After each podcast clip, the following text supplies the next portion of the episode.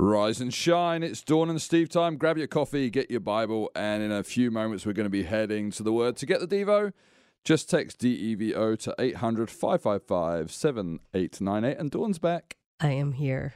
That's wow, all I can with say. great gusto, apparently. I am here. I am here. You I look- am happy to be here, but I am here. Could you tell your face that you're happy to be here? so sorry.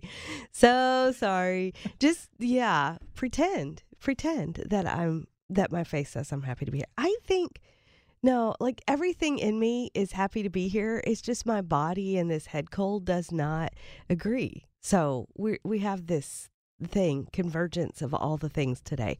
But I'm here. It's February 1st. And eh, it is February 1st. Yes. And I'm a little conflicted Why? right now. I'm Why? glad you're here Okay. because the show's a lot more fun when you're here. Right. even even if I'm here. Even if you're here, it, it, it still Eeyore. is, right? Uh-huh. At the same time, you're you were sick. You are sick. Uh-huh. Yesterday, you must have been really feeling bad because? I have been here for almost four years, not Mhm. quite. And yesterday was the first sick day I've seen you take. And I didn't even want to take it.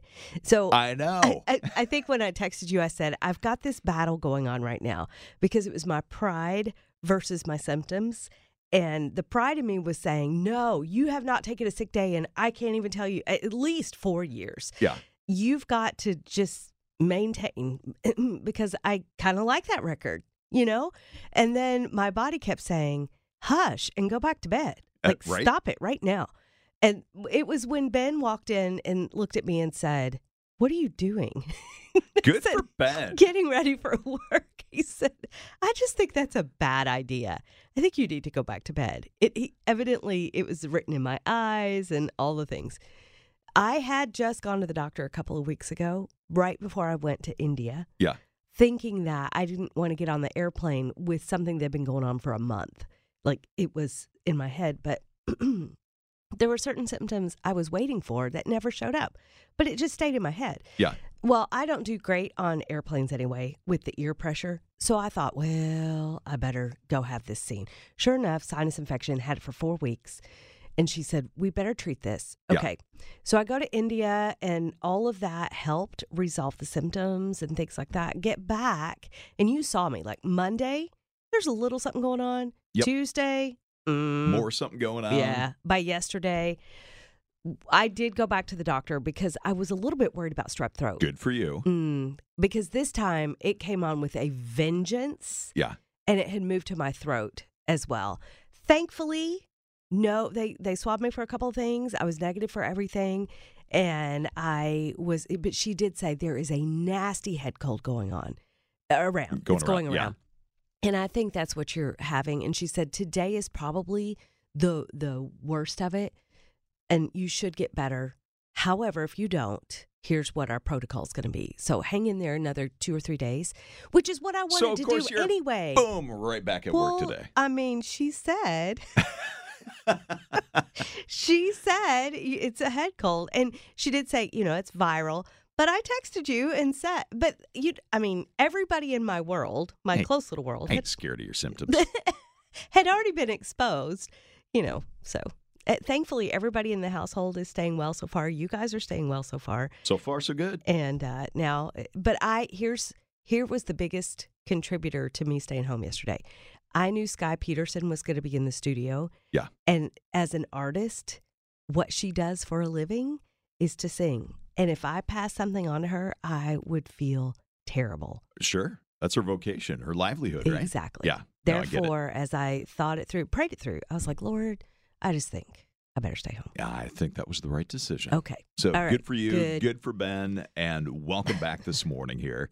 And I know the other reason you came back this morning is because you get to do this morning's devotional as you take us to the book of Psalms, it and looks it like. happens to be one of my favorites. I love Psalm 1, 1 through 3, where it says, Blessed is the man who walks not in the counsel of the ungodly.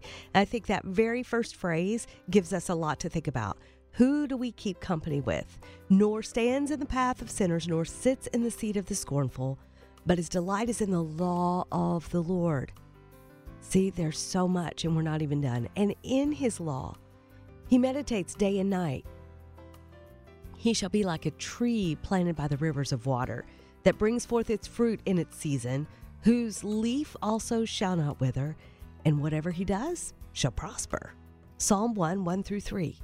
Grab your Bible this morning, sit in those verses with the Lord, and see what he'll teach you, because it is possible to spend your whole life knowing about the truths of God and never experiencing any of them. Simply knowing about the truths of God does not mean that they have become a part of your life. Here's the important question What are you doing with the Word of God? Some people allow themselves to come under the influence of ungodly thinking to the point that God's Word makes no difference to them.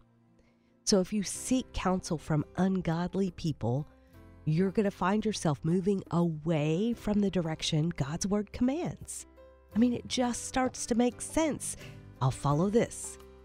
That doesn't make as much sense to me. Well, God's word does not always. But if you intentionally seek out those sinners as your companions, they're going to lead you down the path that takes you far from God. And if you choose to join those who are scornful, eventually you're going to become cynical. The righteous man does not find encouragement in the opinions of others, but in God's word. The righteous man is not content with a surface knowledge of Scripture, but meditates on it day and night until he is satisfied that what he reads reflects his own experience. He becomes like a, fruit tree standing firmly on the bank of the river, and the tree is well nourished, produces delicious fruit, bountiful leaves.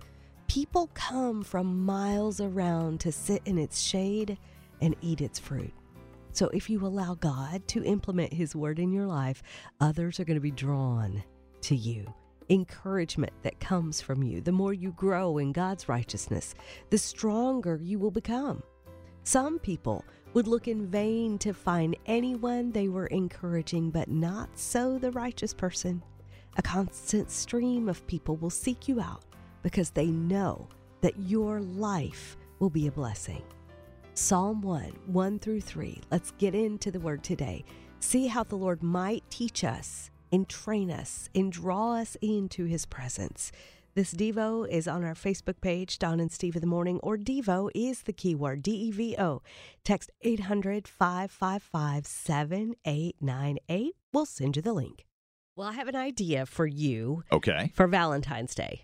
Oh, really? Good. Yes. I I need ideas. You need Bring ideas. Bring them on. I do. Okay. Yep. I think you should take a piece of fruit, maybe a lemon, and write on it that you, Steve Hiller, giving this to Susie Hiller and put the date on it. Okay. And then wait 285 years and it might fetch the family a couple grand. Uh, what? Oh, okay. I'm sure Susie would be very, very touched won't if I gave her a lemon with uh, a date kind of inscribed in the lemon peel. and here's what I I mean, you know my wife pretty well. Oh Can't yeah, you she's gonna moved she'd be, impressed. Yeah. She's gonna be impressed, Uh-huh. and you can tell her I helped. Yes. uh, so this happened though, and and that's all the worth I can figure in this because 285 years ago, Mr. P. Lou Franchini wrote on a lemon that he was giving it to Miss E. Baxter November 4th, 1739, and they found it in a cabinet in England. Okay. And so the the guys at the auction house thought, well, I mean, we're going to auction off the cabinet. Why don't we see if it'll fetch anything if we auction off this lemon?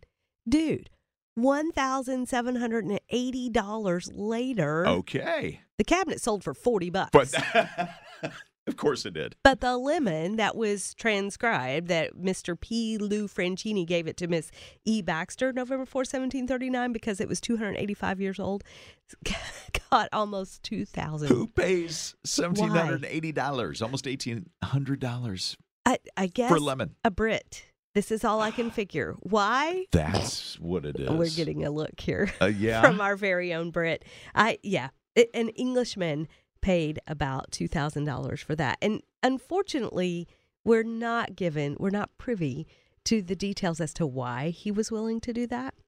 I wish we The were. The novelty of it all. Yeah. Is this someone who just has too much money?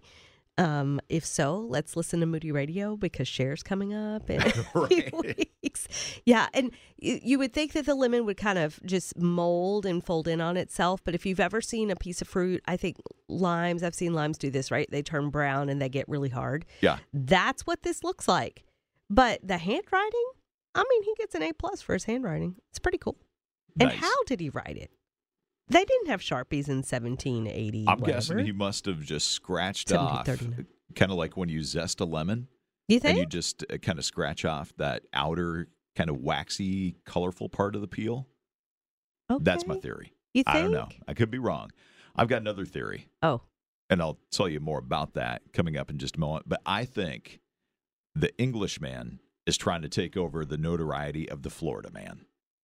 You know, anytime there's a, story about somebody doing something unusual, it seems like it always begins a Florida man it does. And then to. fill in the blank, you know, Mhm. through a crocodile or an alligator through a drive through window or, or whatever the crazy thing is.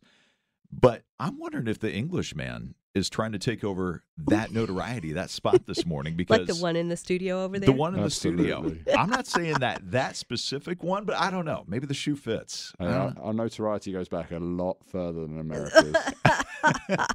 you always play that card, don't I you? do. He Yeah, does. He does. Absolutely. He's like, you know, the house I lived in is older than your country. I yeah. I said that to my wife. The first house we lived in.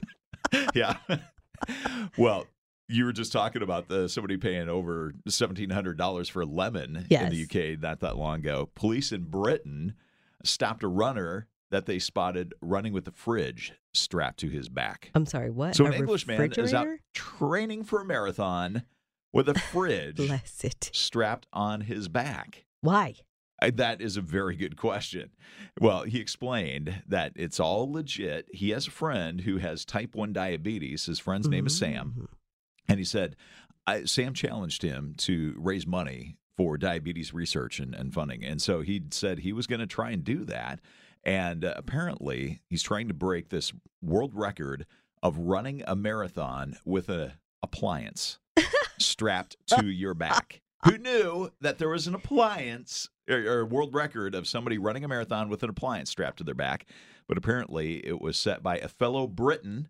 I see. So again, the British Mhm. man trying to take over the Florida But man the spot. British guy had a wise thing. He just had a small appliance. He didn't put a fridge. To Not a fridge. No, I don't know. Well, I don't know. I have no idea. But I imagine a microwave might have been a better option. Uh, it may have been, Mm-hmm. but mhm. uh, little lighter. Yep. yeah, back in 2023, the world record was set at two hours, four minutes, and 13 seconds, which is an incredible pace to run Yes. a marathon, Yes. right? And so this guy, he said, I'm going to see if I can do that better, faster.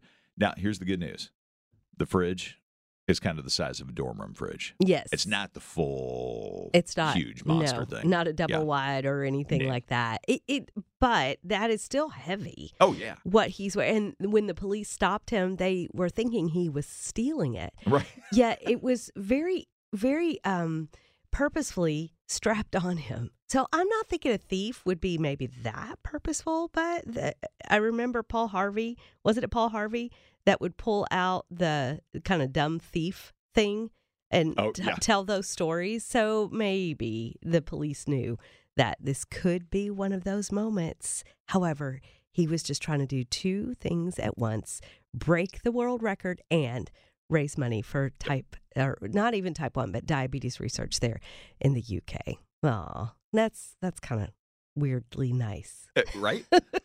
Moody Radio.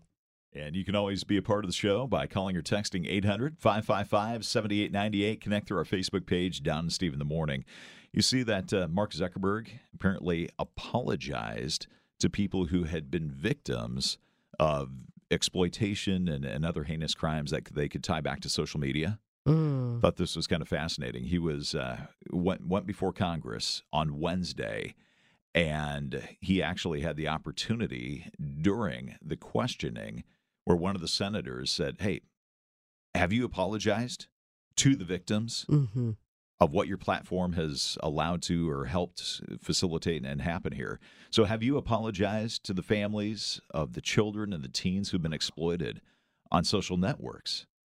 Do you want to do so right now? They're here and you're on national television. So Zuckerberg did get up out of his chair. He turned, he faced the crowd, And he did say, I'm sorry for everything that you've been through. Yeah.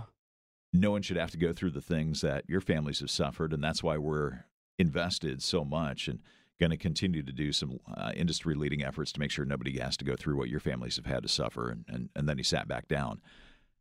I hope that that apology was genuine. I do too, but the senator wasn't quite done with him Oh, no. after he sat back down. Senator uh, Hawley said, "Okay, what about uh, like compensation? Would you compensate these victims? You're a billionaire. Will you commit to compensating them and maybe set up a victims compensation fund with your money?" And Zuckerberg's reply was, "Senator, I don't think that that's my job." To which he said, "Well, that sounds like a no." Yeah.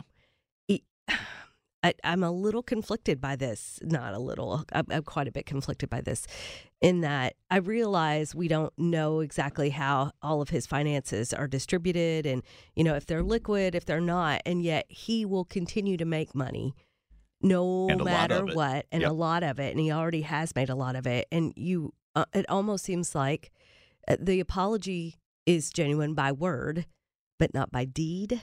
hmm And sometimes it does require both. Sometimes you need it, like the old saying goes, right? Put your money where your mouth is. Right. That, that's, I mean, we're not talking about, oh, it was a little something that happened to these families. This is massive, life altering. Yeah. Things will never be the same because of these exploited children.